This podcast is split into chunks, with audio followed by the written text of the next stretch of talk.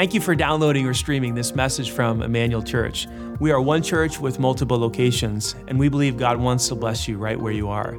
In a few moments, you're going to hear some practical teaching from God's Word that I believe will be inspiring and relevant to your life. First, though, if you haven't yet experienced Emmanuel Live, we encourage you to go to our website, eclife.org, to check out our service times and locations so that you can experience Emmanuel in person or through our online campus. If this message blesses you and you'd like to support the ministry financially, again, you can go to eclive.org and click on the Giving tab and choose Online Campus as your campus.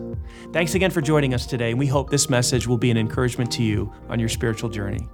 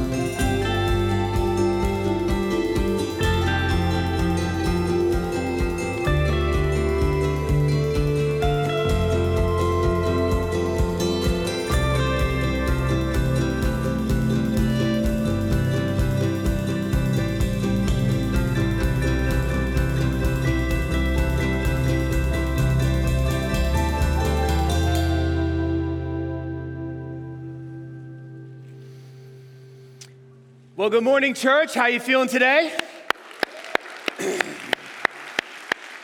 I'm going to start by asking you guys a question today. I wonder how many of you are like me in the sense that you tend to misplace things that are incredibly valuable. Um, I just have a few items on the table here that I tend to misplace frequently. Let's talk about this first one here. Oh, my keys. Okay, anybody else misplace your keys? Yes. These are these little suckers are tough to keep a hold of.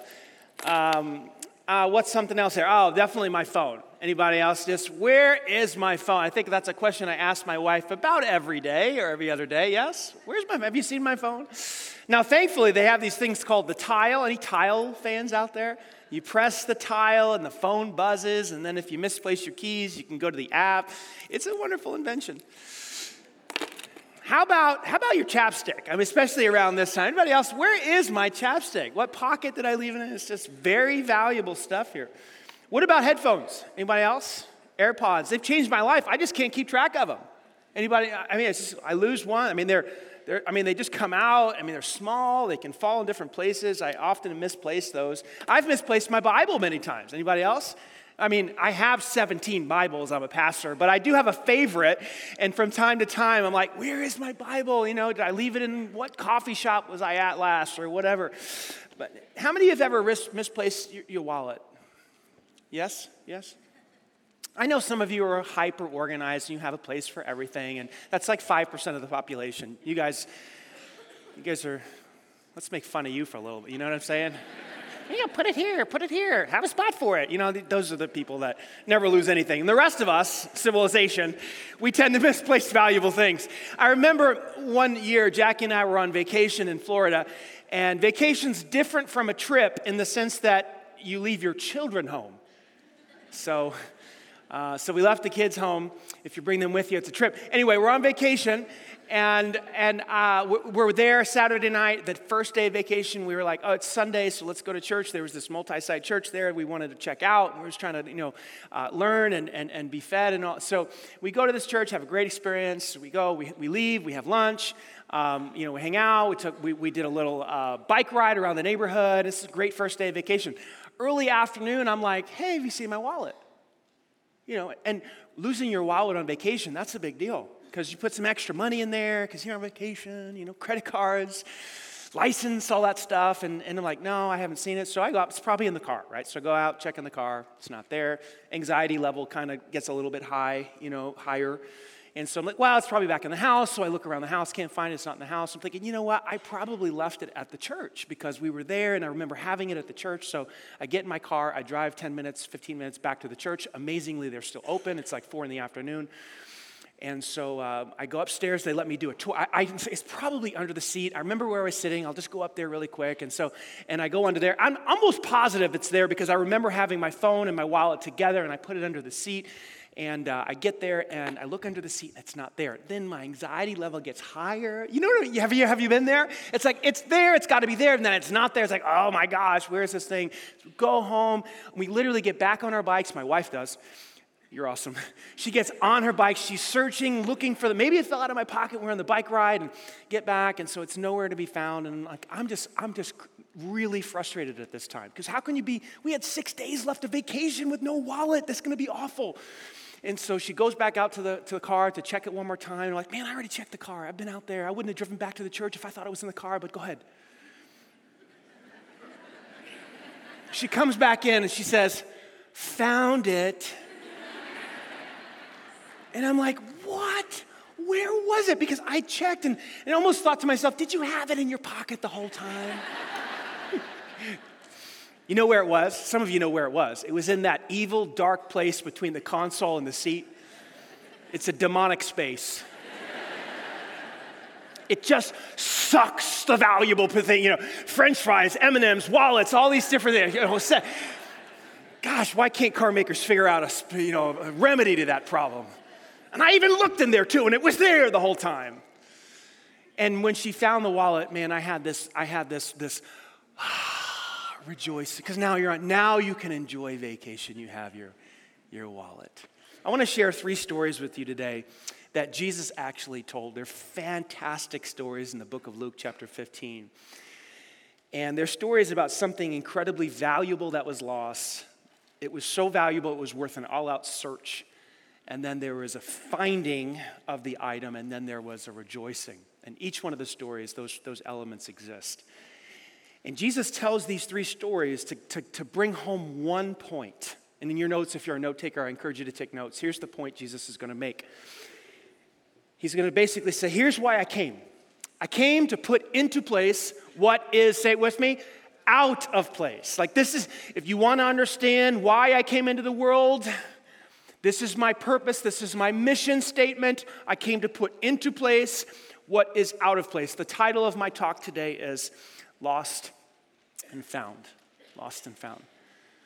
One day, Jesus was out teaching, and as he usually did during his earthly ministry, and I want to look at this passage in Luke chapter 15. It starts in verse 1. Check this out. Luke chapter 15, verse 1. Tax collectors and other notorious sinners.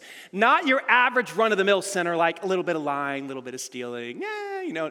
No, these were big time sinners, okay? These were pain outside the line people. These were like prostitutes and murderers, and these were the scum of the earth. People we lock up today and put away in jail cells.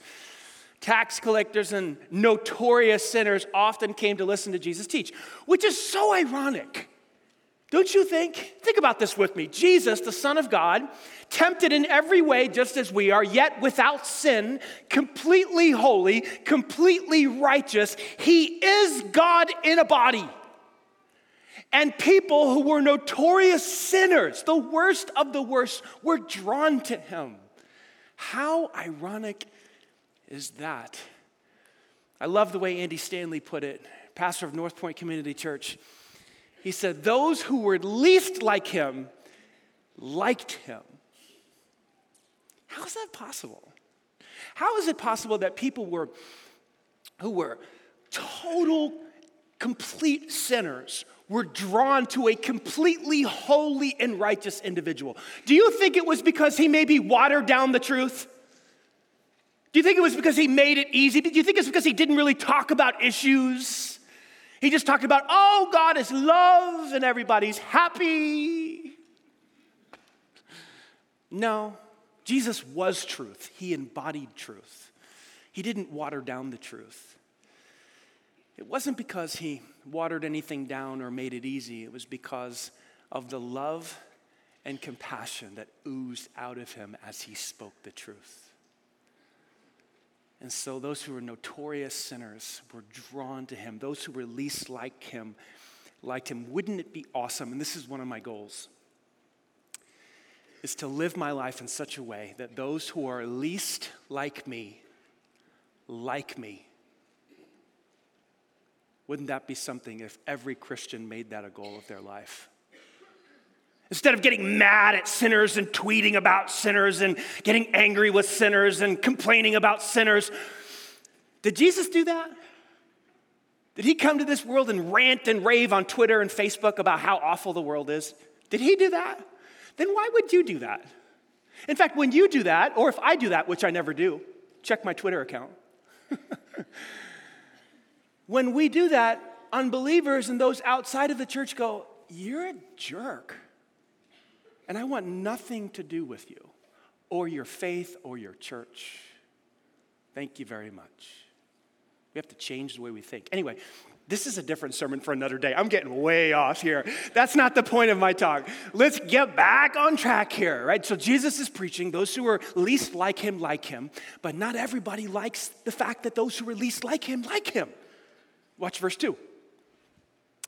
This, that, this made the Pharisees and the teachers of the religious law, the pastors and teachers of that day, they were very upset and they began to complain. Why is he associating with such sinful people and even eating with them? When you had a meal with someone back in Jesus' time, Jesus' day, it was a sign of friendship, it was a sign of, of acceptance, it was a sign of saying, hey, you are okay with me.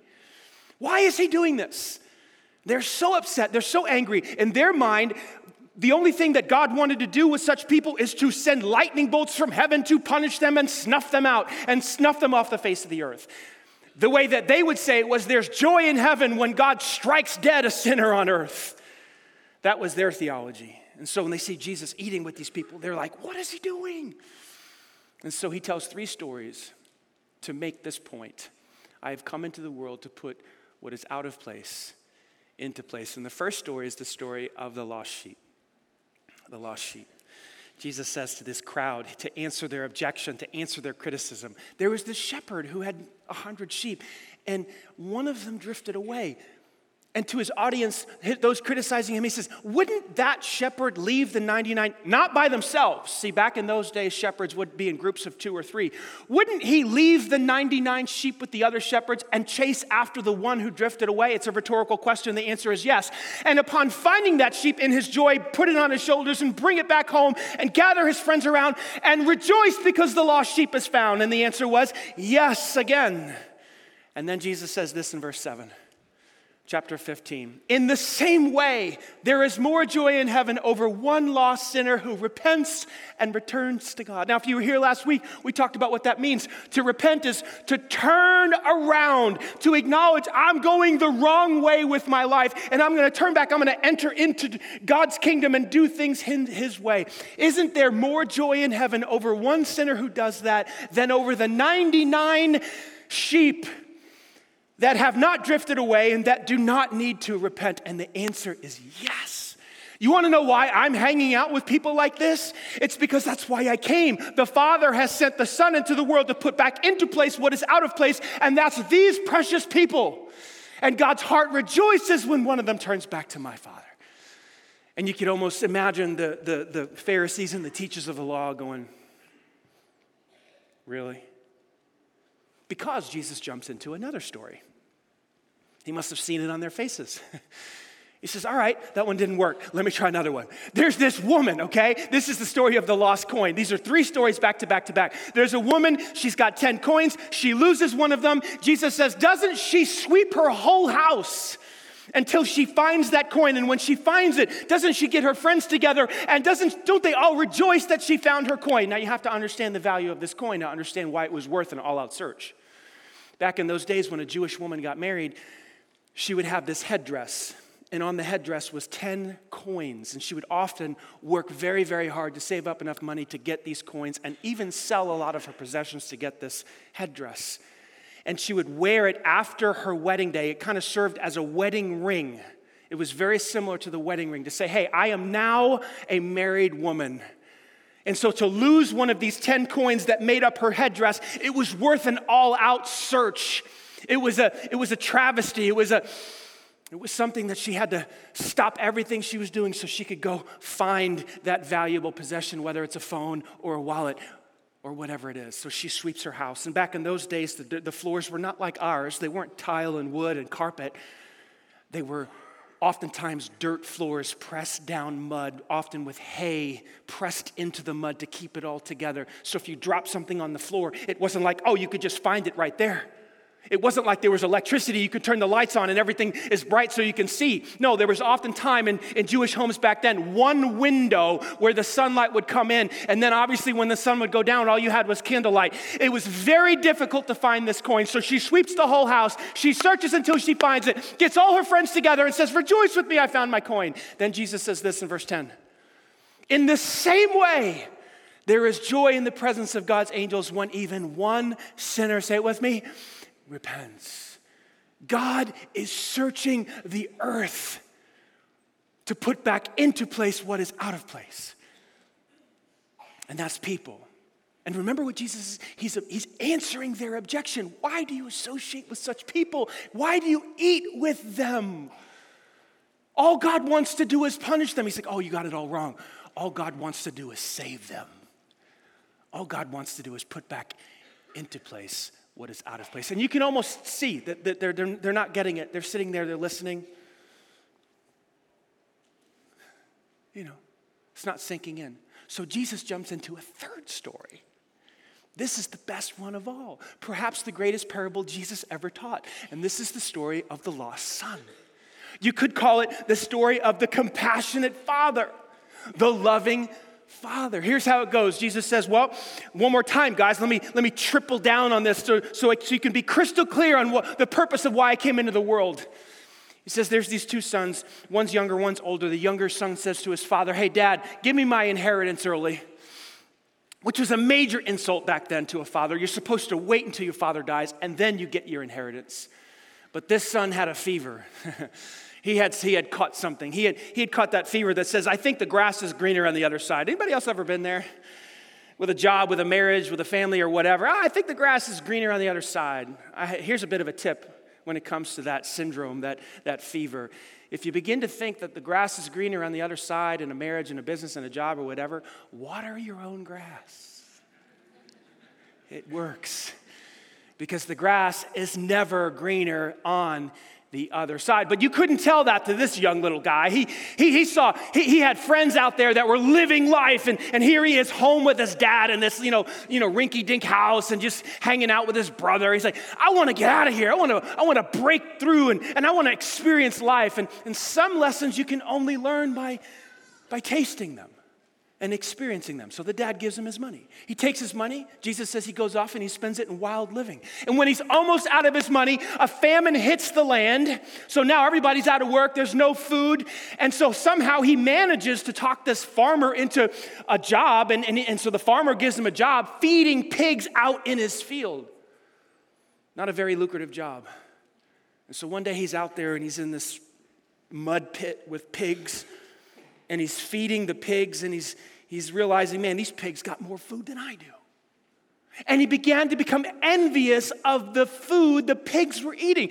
This is as low as you can go. Have, has anybody ever been there? Envious of pig food? Sometimes Jesus has to let us go and, to show us the grass is not greener on the other side.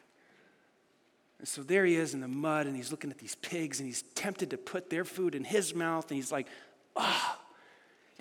Jesus says he comes to his senses and he goes, wait a second, wait a second. I've, my dad's got all these hired servants back at the house, and I, here's what I'll do. I'll just, I'll just get out, out of this pit and I'll go back to my dad and I'll tell him I don't want to be your son anymore. I've kind of lost that privilege. All I want to do is be your hired servant. And, and I, will just, I'll just go back and, he'll, and I'll have food and I'll have a warm bed. And so he gets up and he goes home. Listen to verse 20. So he returned home to his father. What does it mean to repent? Didn't we say it means to turn around, to, to acknowledge, man, I'm going the wrong way. I need to go back to my father. That's what it means to return. And by the way, just a little side note what is the rationale for repentance? What is the motivation for anyone to repent? What is the basis for one turning one's life around? Isn't it the unconditional love and mercy of God? Isn't it the knowledge that if I go home, my dad will receive me? I mean, what if this cat, what if this kid thought that, man, I can't go home? Man, I know my dad's temper. I know that if I show up on the porch, he's gonna, he's gonna punish me. He might even beat me. He might even make me pay everything back. I can't pay back. I can't, he might, he might just run me off. I've insulted him. I can't go home. What if that was what he thought about his father? Would he have gone home? Yes or no? No way. Some of you think that about God. Some of you have thought about going home and repenting and getting back into church and giving your life completely back to God because you know you're on the wrong path, but you haven't. And the reason you haven't, listen, is because you're not convinced that if you show up on the porch, He will receive you. And you are dead wrong. Let me show you. So he gets up and he goes back to his dad. And while, his, while he was still a long way off, not even close to home yet, his father saw him coming. Now, why did his father see him coming? Wasn't his dad on the porch? Wasn't he pacing back and forth?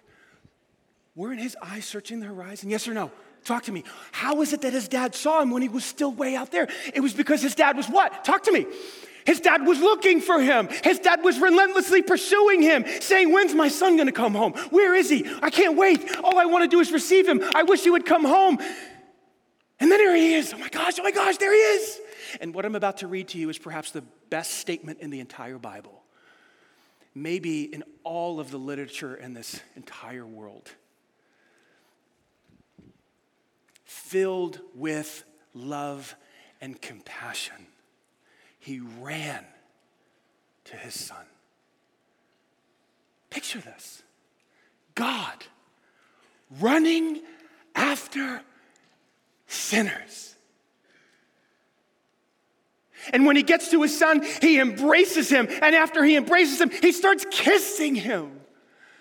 There is no faith system on this planet other than Christianity. Listen to me. You can check it out Judaism, you can check out Hinduism, you can check out the Muslim faith, you can look at any faith system, any other religion on this planet. None of them portray God as a God who runs towards people who said no to him, who've turned their back on him.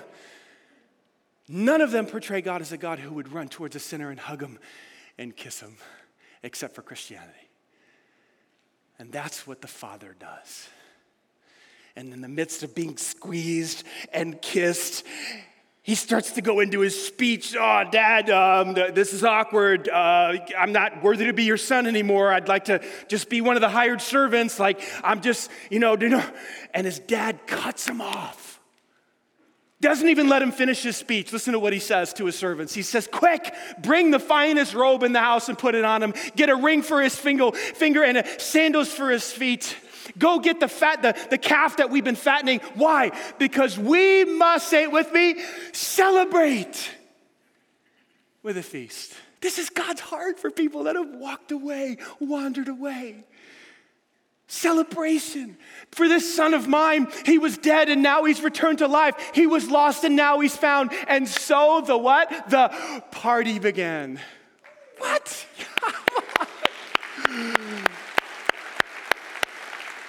God wants to throw a party for people who turn around and come back and say, I have blown it. I have messed up. I'm so sorry. I can keep preaching. But I think it's better not to. Because sometimes you just need to see it. You just need to taste it. You just need to feel it from a real person. I want you to hear Kaylee's story because it's a story of someone who did this very thing. Walked away from God, turned around, came back. That which was out of place was put back into place. Check out Kaylee's story. I'm Kaylee Corrick, and I've been coming to Emmanuel for two years now. I found out my mom was diagnosed with breast cancer um, shortly after I started my freshman year of high school.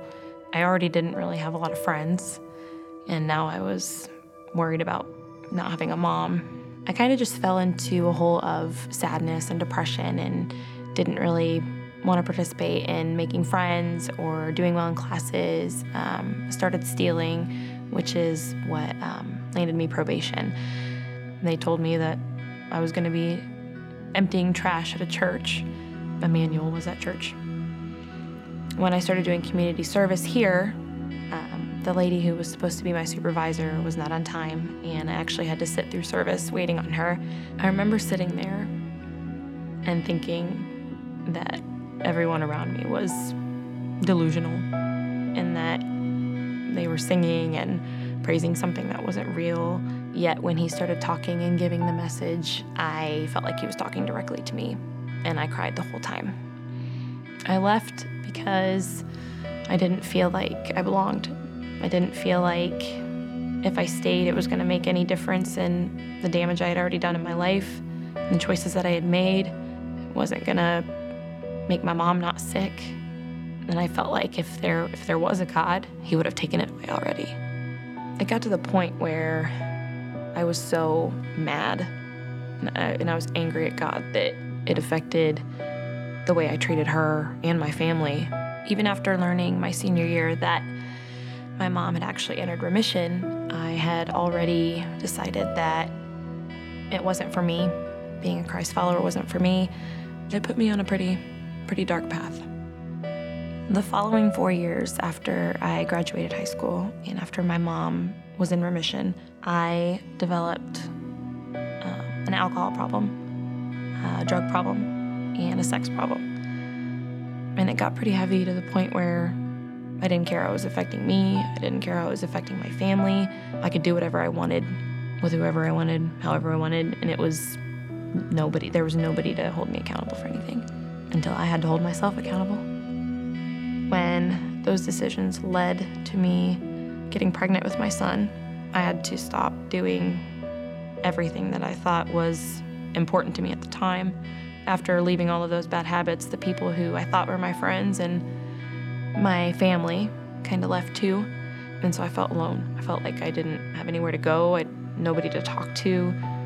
I wasn't really sure that church would be a good place to go either because I didn't have a, ring on my finger. I didn't have a man with me, and I knew people would be staring. I, I didn't have money. I didn't have a place to raise a child. I was a mess myself. I didn't know how I was gonna take care of a little human too. I was barely able to take care of myself. So I just needed to clear my head and went for a drive and drove for a long time. And I uh, actually thought about just driving off the side of the road quite a few times. I didn't think that the world needed me, and I wasn't equipped to take care of a kid either. After driving for a while, I ended up um, in the old parking lot of my childhood church. It was the first time I'd been in a church since I was doing community service at Emmanuel. It was kind of the same overwhelming feeling that I had when I was listening to Danny talk. And I just kind of gave up and I asked God what he wanted me to do and what his plan was going forward because I, I needed help. God was actually there. Um, and that he was actually trying, trying to reach out to me. And following that day, I ended up coming back to Emmanuel for the first time in four years. And it was a much different experience from the first time I stepped foot here. I felt like I wanted to be there. And I didn't have another option. My life had to turn around. All the times that my mom told me to pursue God and, and to go after God and to go to church and to pray, and I never did any of it. But I also didn't pay attention to the little things that God was putting in my life and doing in my life that were showing me that He was actively pursuing me and pursuing a, a friendship and a relationship with me. And it's not until now that I noticed those little pieces fit together. Our family hasn't sat together in a church since I was a little girl, and now my entire family is part of the church. I used to make fun of people for praying and worshiping. I can't not sing now. I can't not hold my hands up because I know His presence is real. God did find me. For a long time, I thought that He had given up on me. But I think no matter where I ran to, He was still there, and He was still chasing after me. And there was nowhere I could go. And I'm glad He did find me.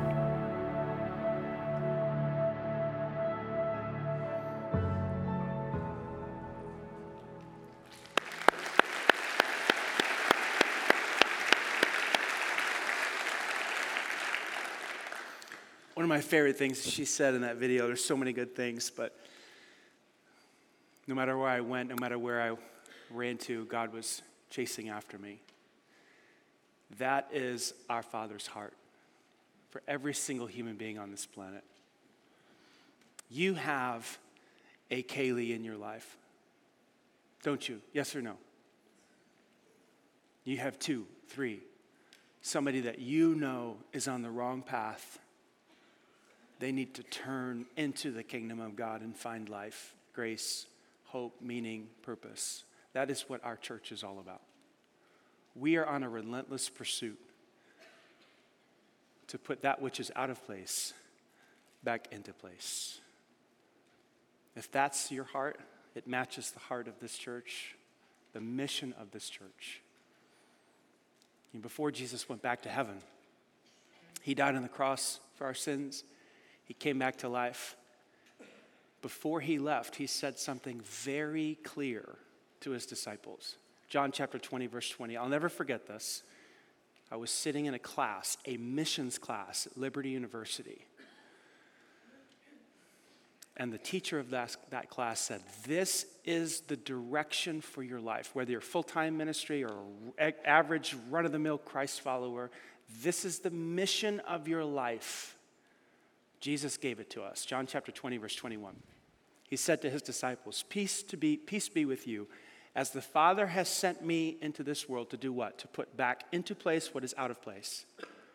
As the Father has sent me, so now I'm sending who? Me. So, sitting in that classroom some 18 years ago, I'm like, oh, I get it. Like whether I had no plans of becoming a pastor, that wasn't on, on my, on my you know, to-do list. I was just like regular guy just trying to learn how to follow Christ. Like, I'm like, great, that's my mission. Whatever it is I end up doing with my life, I'm gonna, Jesus has handed the ball off to me. And now it's my job to kind of fulfill the mission. I think it's kind of crazy, Jesus, that you would do that because we're messed up people, we're unfaithful people, we're sinful people. Nevertheless, he says, I'm going to fulfill the mission through you. If he were here today, this is what he would say to us I am going to put into place what is out of place through you. A little bit louder. You, through me, through you. Like Jesus is not here anymore. Have you noticed? If he were, I'd ask him to give the talk. That'd be, that'd be a lot better than me, right? He says, No, no, no, I, have left and I've given you my spirit, and now, now the ball is in your hands, and I want you to relentlessly pursue your friends as the Father sent me, so I'm sending you. Who are the Kayleys in your life? Who are the people that are going the wrong way? If you're a high school student, you, you have hundreds of these people in your life.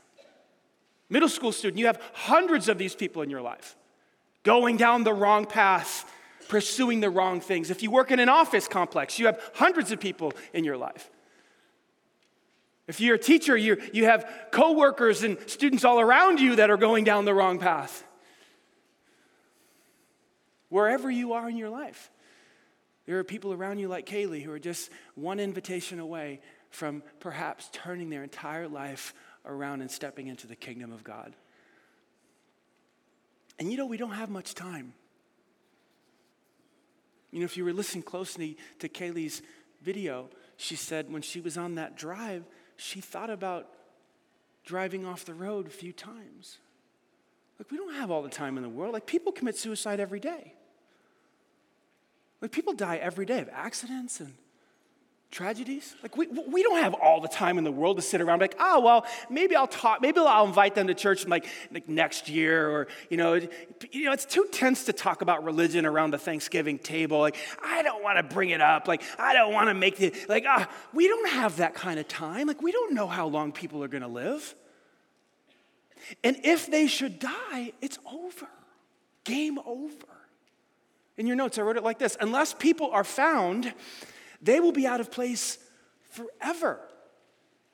Forever. Listen, I wish there was a place called purgatory, but I've read the book cover to cover many, many times. I wish there was this holding place called purgatory that if you didn't, if you weren't a Christ follower, you know, people on earth could pray for you, and then maybe, maybe after a few years or, or whatever, you could go to heaven after that and maybe not go to the other place. I wish that were true, but it's not. It's not in the book. I've checked. Once this life is over, your eternal destiny is sealed. That's the way Jesus taught it. This life is the only chance we get. We don't have all the time in the world. We have to have conversations. We have to love on people and invite them and help them to turn into the kingdom of God. So let me ask you a question Who are you going to relentlessly, relentlessly pursue? Like, who are the Kayleys in your life? Who are those people that are one breath away from being out of place forever? God wants to use you in their life. And that's why we as a church have set it up to where to, to empower you, to encourage you, to invite them and to bring them to hear the message of the gospel love, forgiveness, hope, grace, purpose, meaning, peace, and joy. But I can't invite your friends because I don't have proximity. I'm not in your life. You must invite them, you must bring them. We would love for you right now, as all of our campuses, we would love for you to think about those people two, three, four, five people, whoever they are in your life. And we would love for you to write their names on the boards. It's okay to write on the walls in church. now, we actually, we actually used to write on stage, but then it looked like graffiti and it, it just was bad on camera. But anyway, we want, you, we want every single one of you. We put these name boards all across each campus. You can see them here. They're up here at the Greenwood campus from the balcony. Why are those there? Because we want you to write the names down of the people, the Kayleys in your life, that, that if they're not found in this life, they will spend eternity lost forever. This is a big deal. So our band's going to lead us in a song here, and I want to encourage you, all of all of our campuses, every single one of you, if it's just one person in your mind, I would love for you to get out of your seat during this song and leave. And there's markers back there. There's markers right by the board, and and and just write their name down, and then say a prayer and say, God, give me the courage to relentlessly pursue this person. Don't write a famous person. Don't write prayers for somebody who's sick. That's not what the boards are for, okay? They're for people in your life that if not found, will be out of place forever. Will you pray with me? First of all, God, we want to say thank you for pursuing Kaylee, for rel- relentlessly pursuing her through her parents, through circumstances, through friends, to bring her home. You put a person who is out of place into place. And so we give, we give you praise for that. God, right now we ask that you would put that person in our lives on our heart, burden us for them. They need to turn back into your kingdom. Give us the courage right now to get out of our seat and get uncomfortable and write their names down on the board and begin praying for an opportunity to talk to them, to invite them, and to bring them to a service. We pray this in Christ's name. Amen.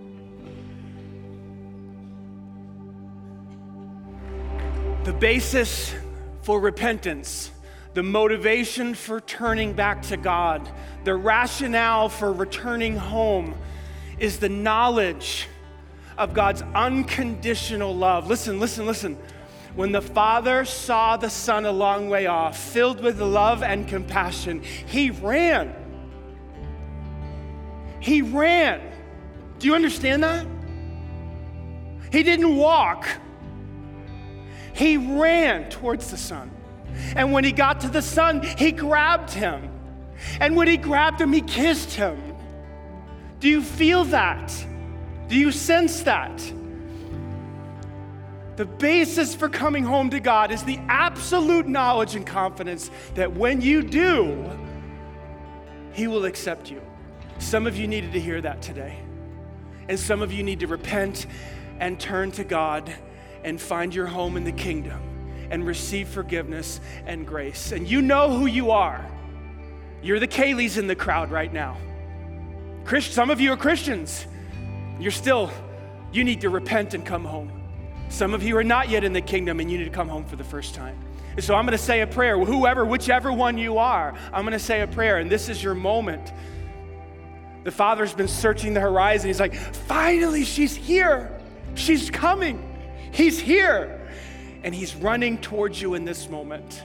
And he wants to put his arms around you and put a robe on you and feet and shoes for your feet and a ring for your finger. And he wants to celebrate with the calf.